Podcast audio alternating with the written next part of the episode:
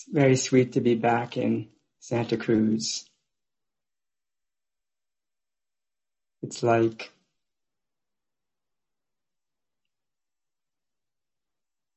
the same place that it always was.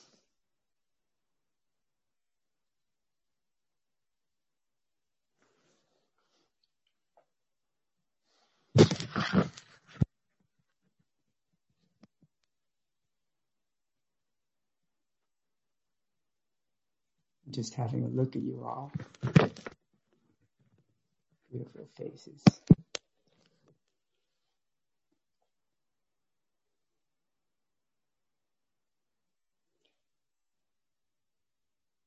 I've heard that uh, that the coronavirus is spreading a little bit more in Santa Cruz these days. The town's on the alert. More people are getting sick. I've heard. Santa Cruz and all around the country, of course.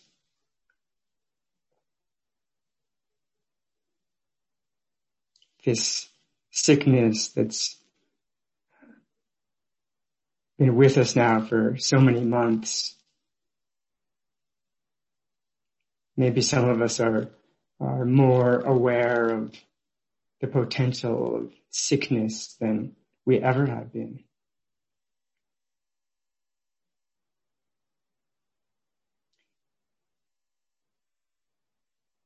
seems like this was a uh, an issue for the Buddha also. As you may have heard, the Buddha had a happy childhood growing up with his um, wealthy parents and um, I think he was, as far as we know, a pretty healthy child. Uh, maybe he didn't even see much sickness at all. That's sometimes how the story is told. If, there, if anybody got sick in the palace grounds, they were whisked away. So, so young Siddhartha uh, didn't see them, and he wouldn't. Therefore, he wouldn't get worried. His parents really protected him from seeing old age, sickness, and death for like some years. Till he was in his twenties, I think the story goes. He really didn't know about these things. And therefore he wasn't so worried. Uh, then as the story goes, he, um, he, uh, one excursion from the palace, he, by mistake, the, his father and the townspeople um, weren't so careful at hiding people who were um, undergoing the turmoil of old age, sickness, and death. So young Siddhartha did see this. And uh, as I understand the story, when this boy first encountered this possibility of sickness as well as old age and death, he started to worry. I don't know if they use that word in the sutras, but that's how I kind of understand it. That's how uh, I imagine his his response. He wasn't so worried before, but when he saw this possibility that would happen, that happened to others and would happen to him, he started to worry. So um, we can probably relate to that as sickness spreads around the country, around uh, our very own villages. Uh, we may start to worry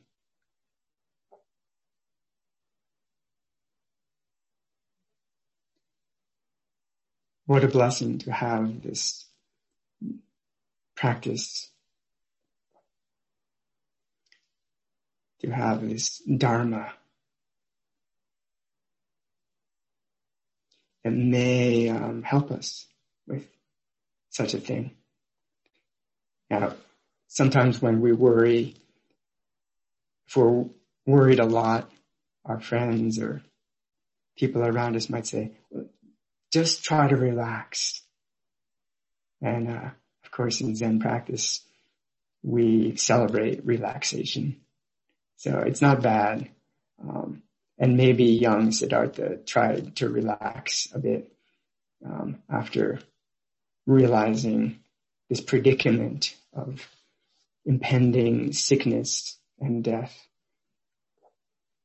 Uh, but um, I would propose that um, it's not that helpful, actually.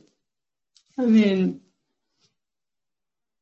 it's definitely not the whole story, as we know, because if we're really worried about something, we can try to relax and we relax a little bit, but it doesn't really completely relieve our worries. We need, we need something more. And that was the Buddha's story too. If it was enough to just relax, he was already, I think, pretty, pretty relaxed kid in the palace there.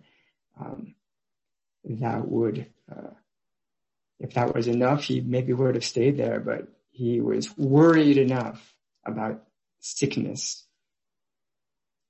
old age and death that he, um, he had to get to the bottom of it. He, um,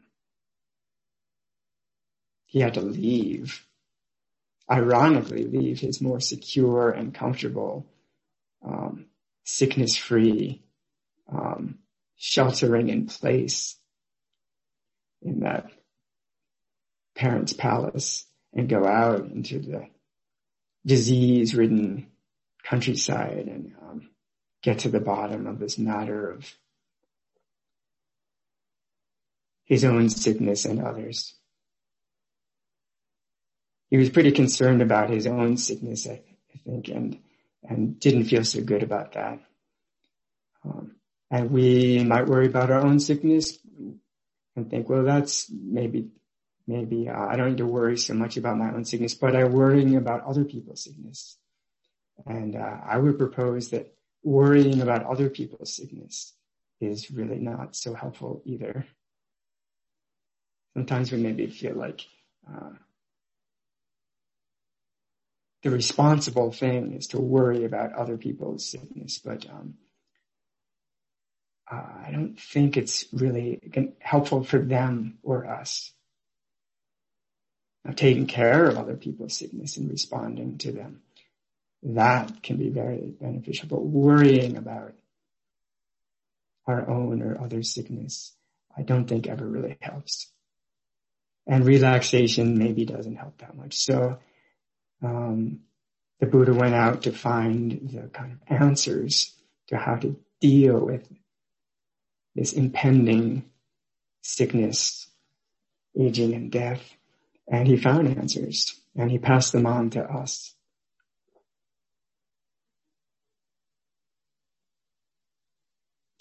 So these answers get sometimes get transformed into Zen stories. So today, uh,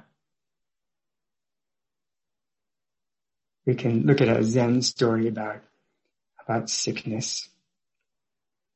This is uh, case 83 in the book of Serenity called Dao Wu Tends the Sick.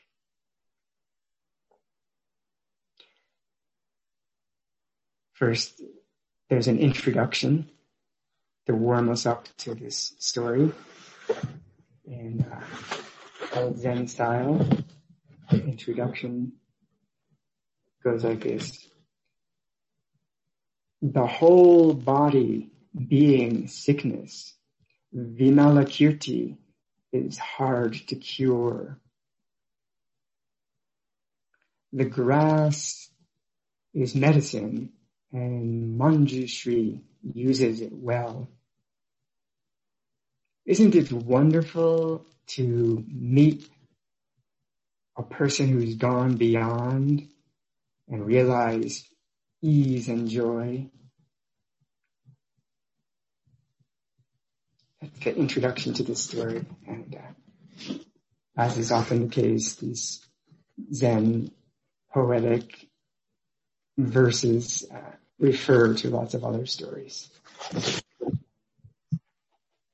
whole body being sickness, Vimalakirti, is hard to cure. Vimalakirti is a devoted lay disciple of the Buddha in ancient India, the hero of the Vimalakirti Sutra. And um, basically this whole sutra, layman Vimalakirti is sick. And uh,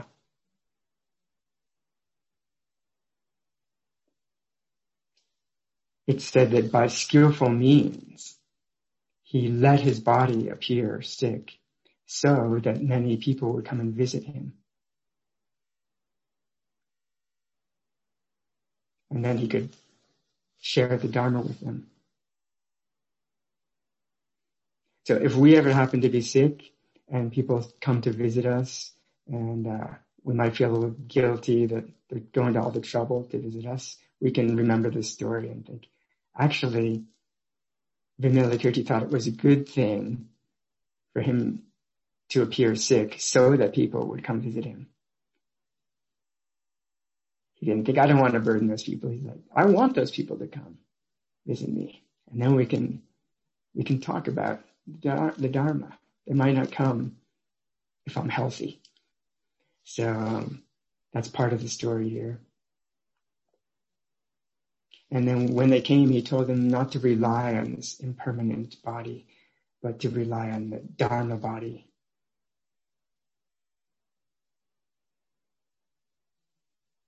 Because the impermanent body is um, kind of like a dream, Vimalakirti said. It's not as real as we think it is. And when, when his guests who came to visit him um, heard this kind of thing, they um, were inspired to practice. So uh, various people came to visit Vimalakirti, and one of them was Manjushri Bodhisattva.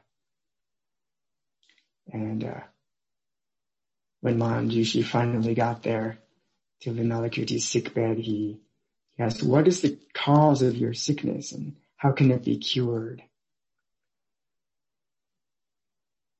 And Vimalakirti said, "This sickness is born of ignorance and grasping. Because all sentient beings are sick, I am sick.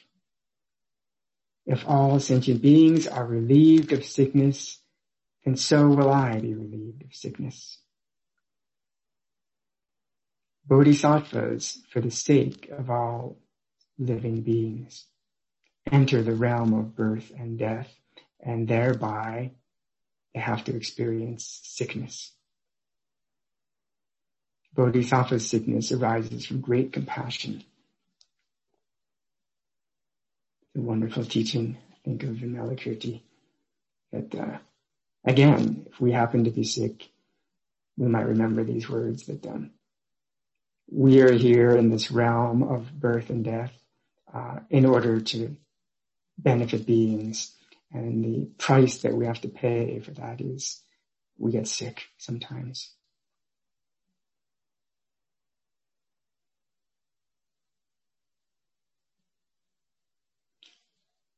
Manjushri uh, went on to ask Vimalakirti, what's the form of your sickness?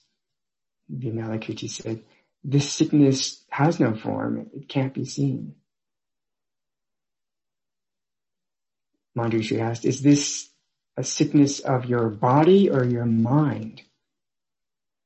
And Vimalakirti said, it's not in the body since the body is not really a physical thing. And it's not in the mind since the mind is just like a dream. Manjushri asked, well, how should a bodhisattva comfort and teach another sick bodhisattva?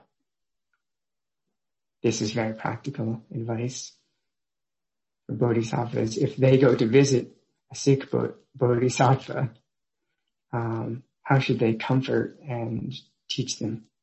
It's interesting that he asks here, um, not how should bodhisattvas um, comfort any sick people, but if they go to comfort sick bodhisattvas, if bodhisattvas go to visit sick bodhisattvas, might be a little different than how they go to visit anybody. Might be. How should they comfort and teach them? The Vimalakirti says, tell that sick bodhisattva about, remind them, they already know really, but remind them about the impermanence of the body, but not to despise the body. And tell the bodhisattva to use her own sickness as a way to empathize with other sick people.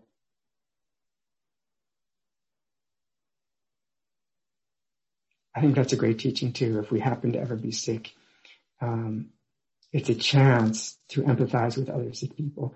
When we're healthy, we often forget that. We, know people are sick, but we, we, we forget how difficult it is.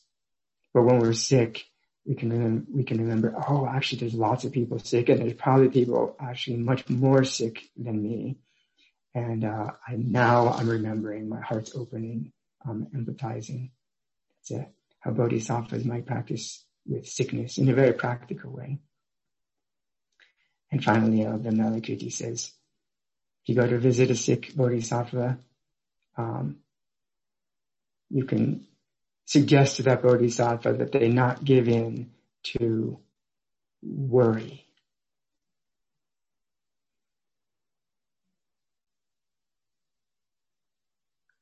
Worry is really like um, uh, worry seems to be like fear of future suffering for this self or maybe for other selves. It's a kind of um,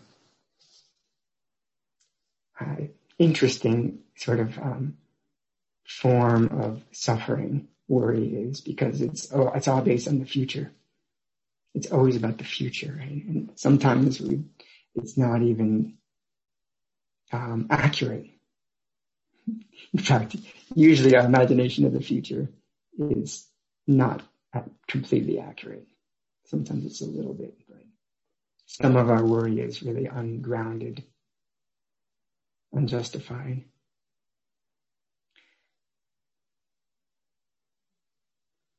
But again, uh, if we have this worry about sickness, um, our own or others, uh, in addition to relaxing around that, uh, what else can we do? The next slide is this introduction.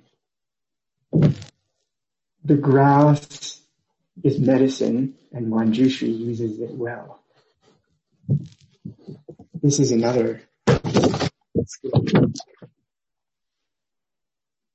maybe from the Flower Ornament Sutra, where Manjushri asks Sudana, the pilgrim Sudana, to gather some herbs, medicinal herbs. And uh, Sudana starts looking around for some medicinal herbs and comes back to Manjushri and says, um, well, there's a lot. There's a lot out there. And uh, says, well, if there's something that's not medicine, bring it to me. And Sudana said, um, actually, I can't find anything that isn't medicine.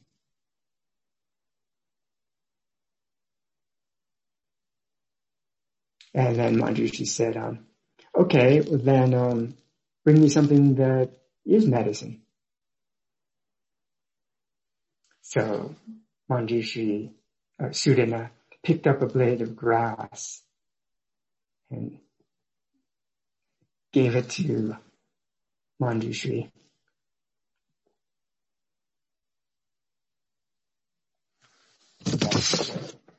Yeah. The reference for this line in the introduction of the story. The grass is medicine and Manjushri uses it well. Isn't it wonderful to meet person who's gone beyond and realized ease and joy? It's the introduction to case 83. The case, the story here is about the old days in China in the Tang Dynasty. Two Dharma brothers named Gui Shan and Dao Wu. They're both disciples of Bai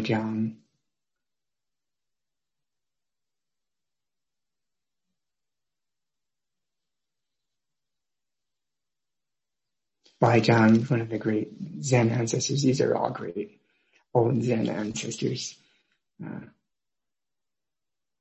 one time, uh, Gui Shan was practicing with his teacher Bai Zhang, and uh, Zhang said to his, his said to Gui Shan, who was his jisha, his attendant, said um, they were sitting by the by the wood stove on a winter evening, and Bai Zhang said, poke the fire and see if there's any fire left.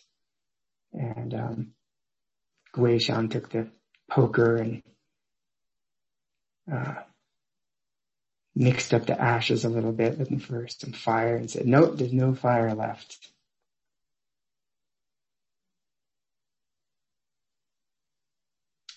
Bai Zhang said, give me the poker, and took the poker and poked way deep into the into the ashes and um, stirred up a little glowing ember.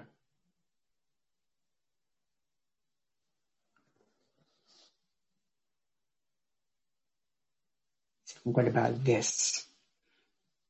And upon hearing and seeing this,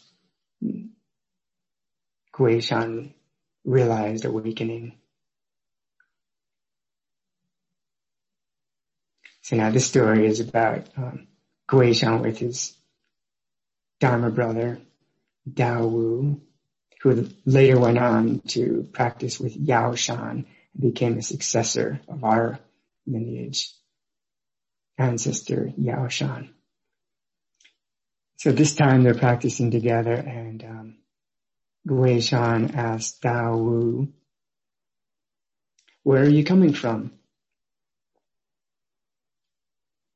They like to ask this kind of question in the old days. It's definitely a conversation starter in the Zen halls. Where are you coming from? Dao said, coming from tending the sick.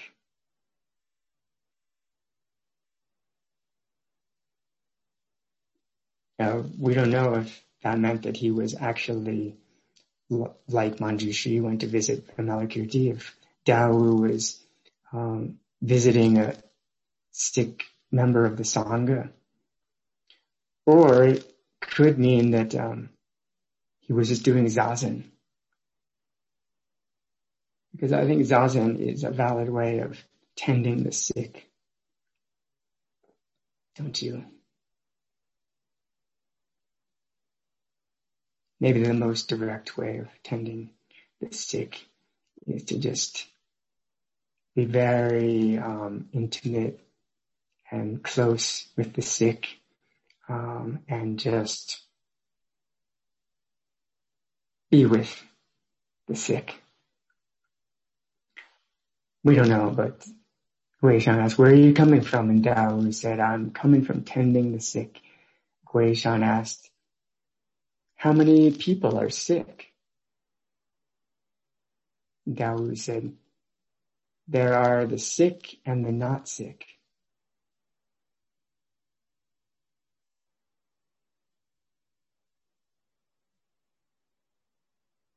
In Buddha Dharma, we often speak of the two truths. The conventional truth of appearances and the ultimate truth of nothing whatsoever actually existing. I'm coming from tending the sick. Guishan said, how many people are sick? Dawu said, there are the sick and the not sick. Guishan asked, isn't it you who are not sick? Dao Wu said, being sick and not sick have nothing to do with him. Speak quickly, speak quickly. Guishan said, even if I could say something, it would not reach it.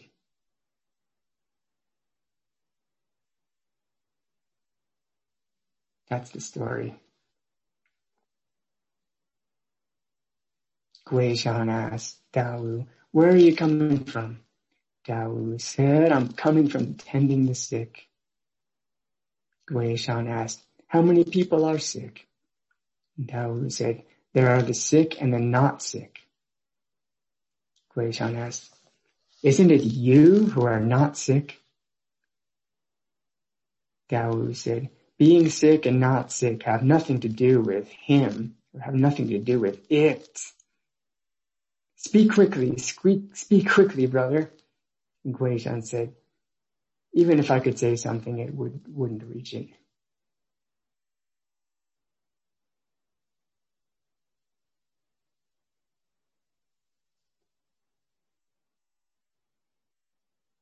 So we're, we're all pretty familiar with um, the sick, the sick ones, maybe us, maybe um, others, maybe as Vimalakirti said, all beings are actually sick. That's why I'm sick. So um, that's uh, the sickness is kind of like in our face.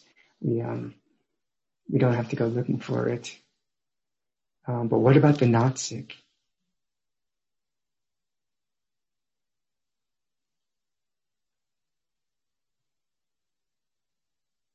I think especially this applies to um, to our own practice. If we see somebody that seem, appears to be sick, uh, we don't want to tell them that they're not sick. That's totally inappropriate for a bodhisattva. Now, if a bodhisattva goes to talk to a sick bodhisattva, as familiar Kirti was suggesting, then they um, then they might be able to discuss the nature of sickness. But mainly I think it's, um, we, we start with looking at our own sickness. And um, even if we don't feel so sick, uh, if we're worried at all about ever being sick, worried about anything for that matter, then uh, we have something to look at. We have something to investigate. So, um,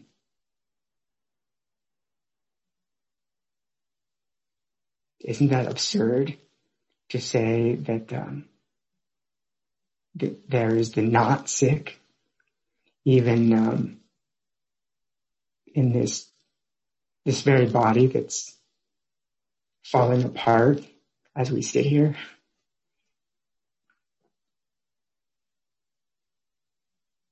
Some of us are um, just starting to fall apart and some are like really falling apart and, but we're all basically falling apart and, um, we're going to fall completely apart.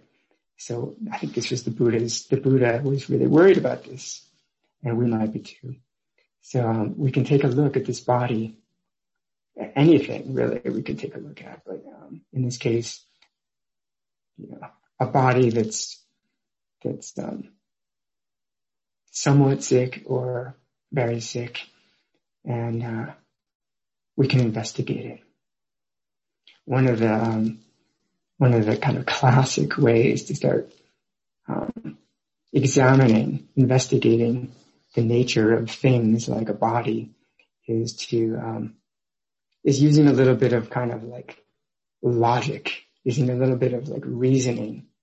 And, um, I think sometimes Zen people don't really like to use reasoning so much because they feel like it's too conceptual or something.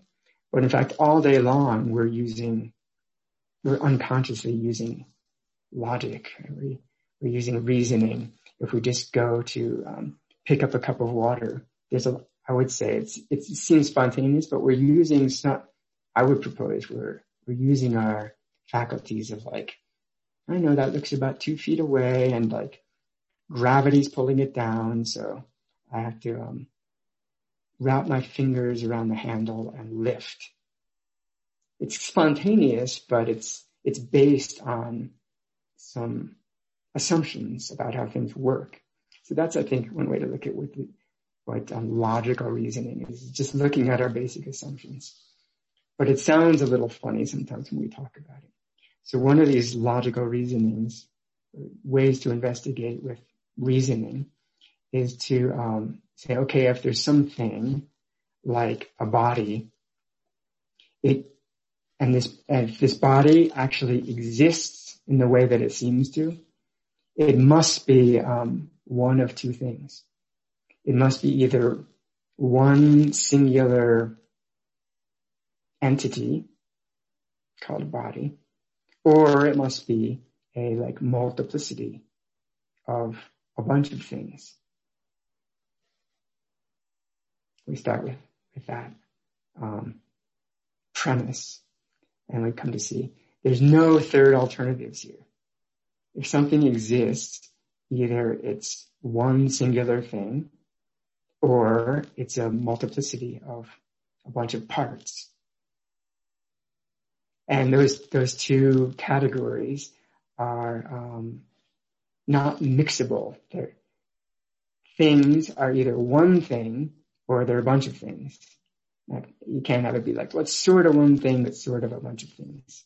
This is how um, reasoning works. We, we, um, we set up a, a, a setup like this.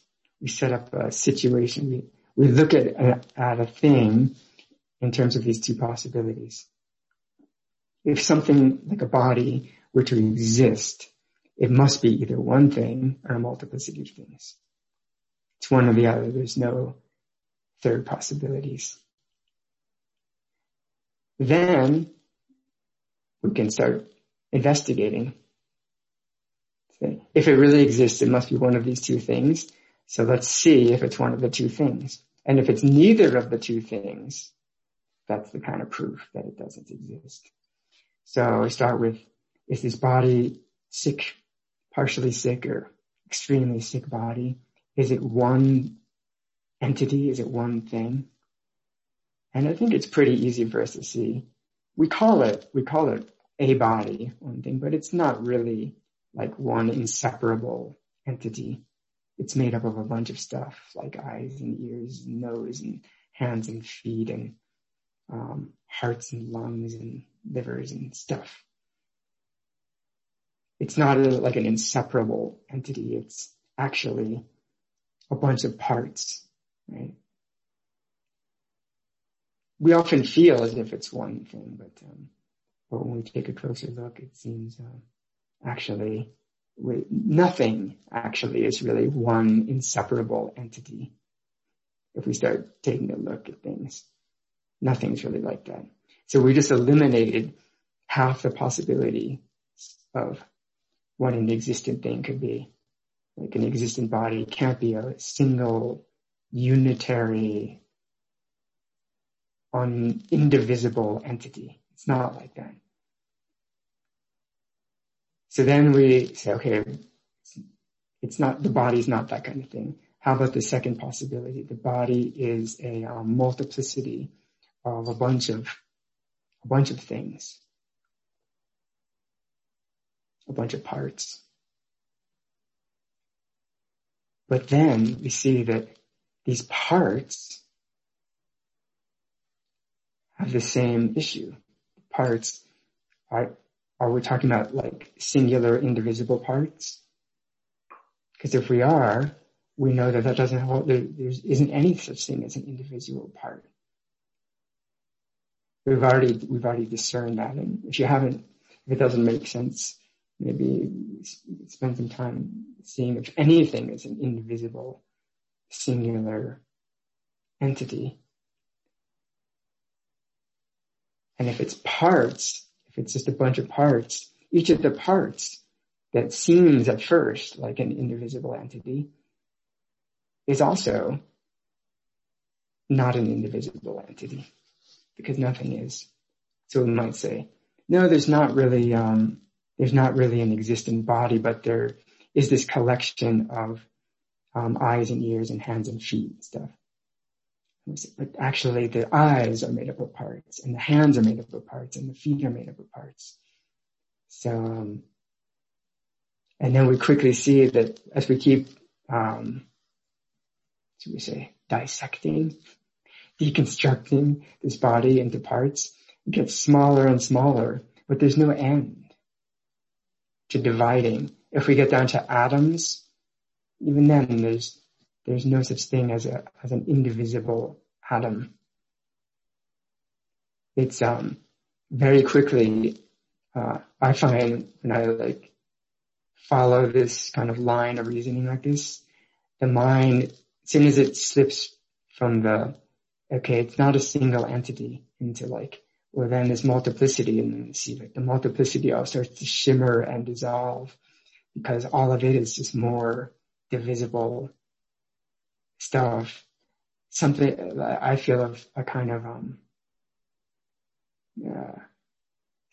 Very quickly the mind starts to almost dissolve to yeah I can't get a hold of anything all these parts are infinitely um, dividable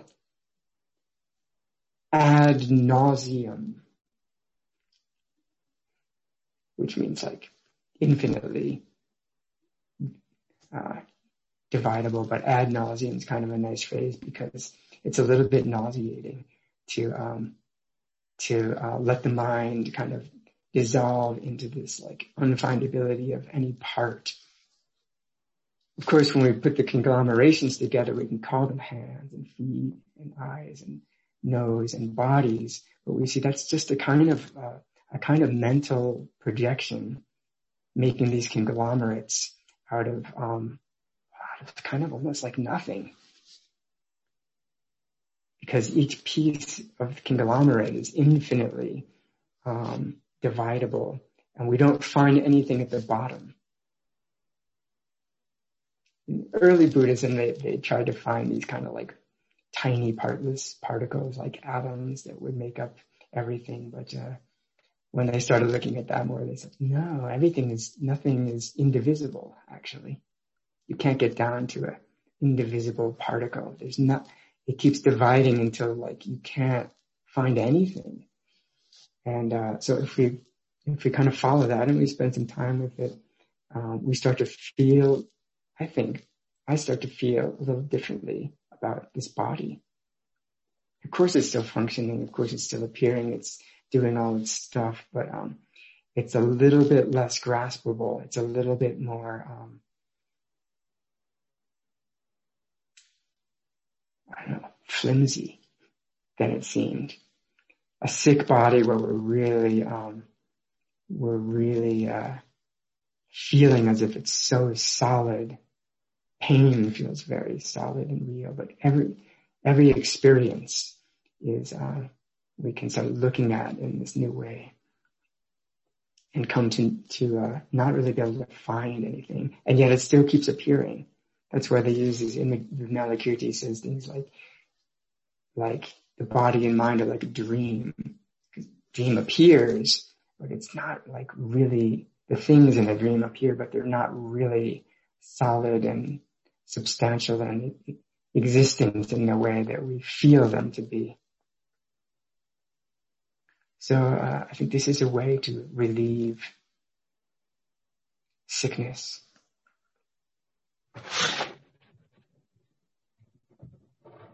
Um, commentary on this, on this book of serenity, Zen koan story. Uh, there's another story. As you can see, Zen is just lots and lots of stories. And um, this story is about a um, a Taoist priest in those old days in China.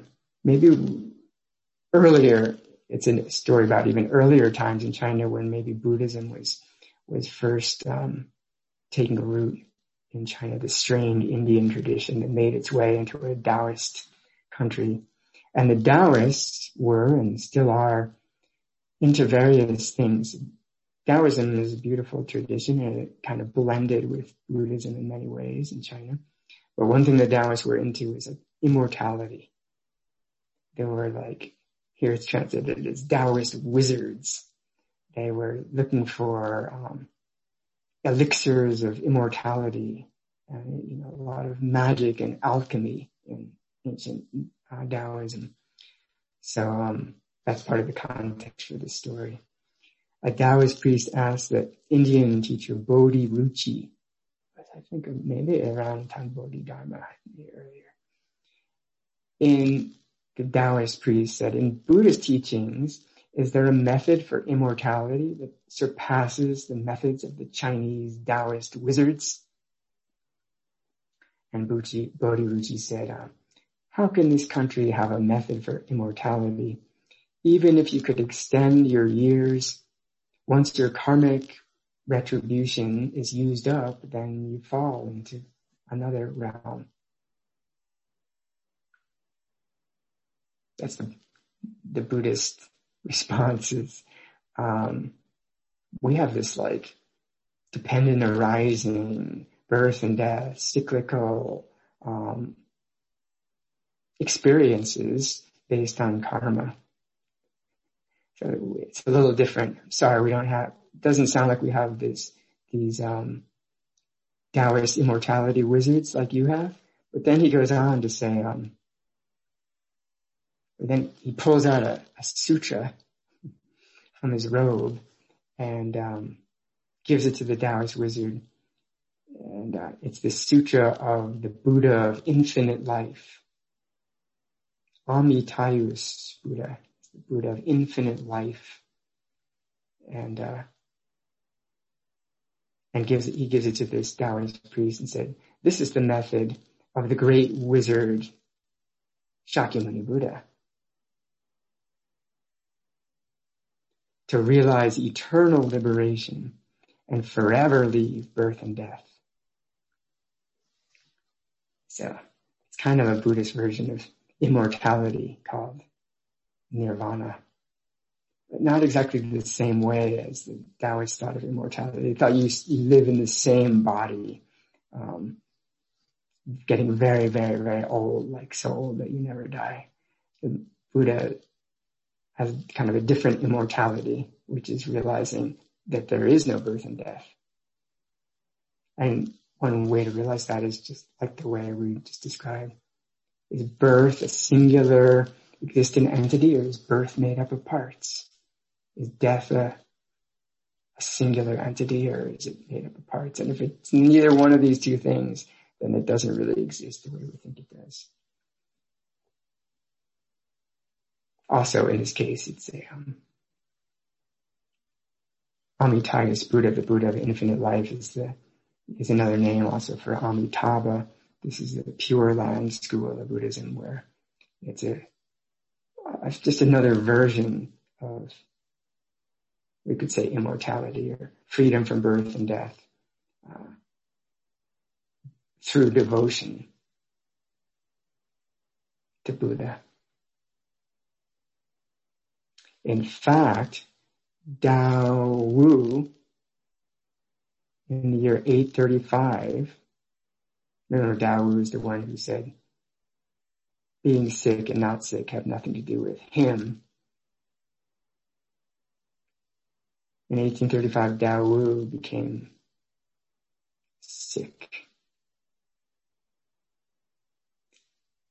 And just before he died that year, he said to the assembly, now I'm going west. West, the western pure land is the realm of Amitabha and Amitayus Buddha's infinite life. As soon as he said, I'm going west, he died. So maybe Dao Wu is, um, is in our presence right now, not in his bodily form, not in some, um, uh, some magical, wizardly produced um, spirit, but just uh, our own ordinary awareness right now. It doesn't actually seem to change, doesn't seem to actually arise and cease, and can't really find a difference between mine and yours. So maybe Dao Wu's is, is here too. So, um,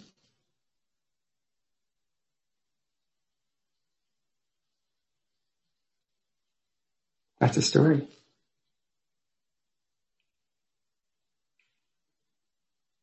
About um, some possible uh, practices for those interested in addressing worry about sickness, aging and death.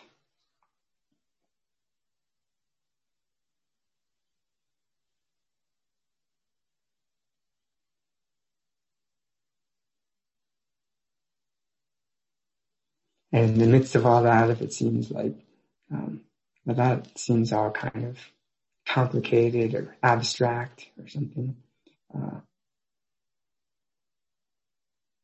it's all um, available to um, look into if we want. Uh, and there's infinite other ways to, to look into this.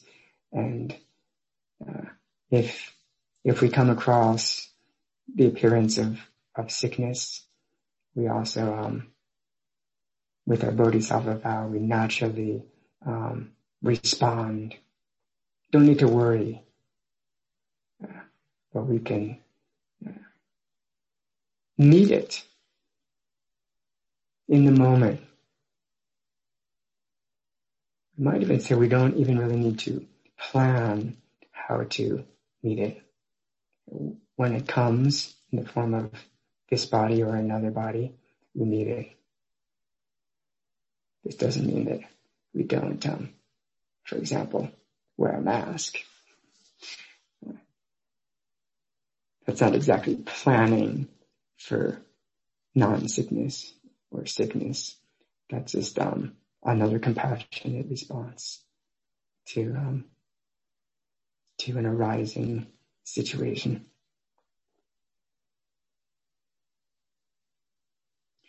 So uh, I think we'll close close the talk, and then we can, if people wanted to hang around and talk some more, um, I'd be happy to.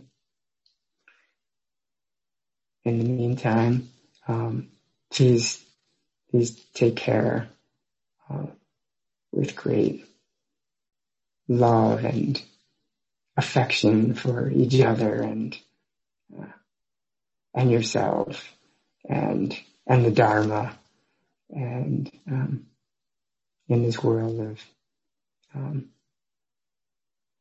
per, all pervading sickness. May we all find ease and joy.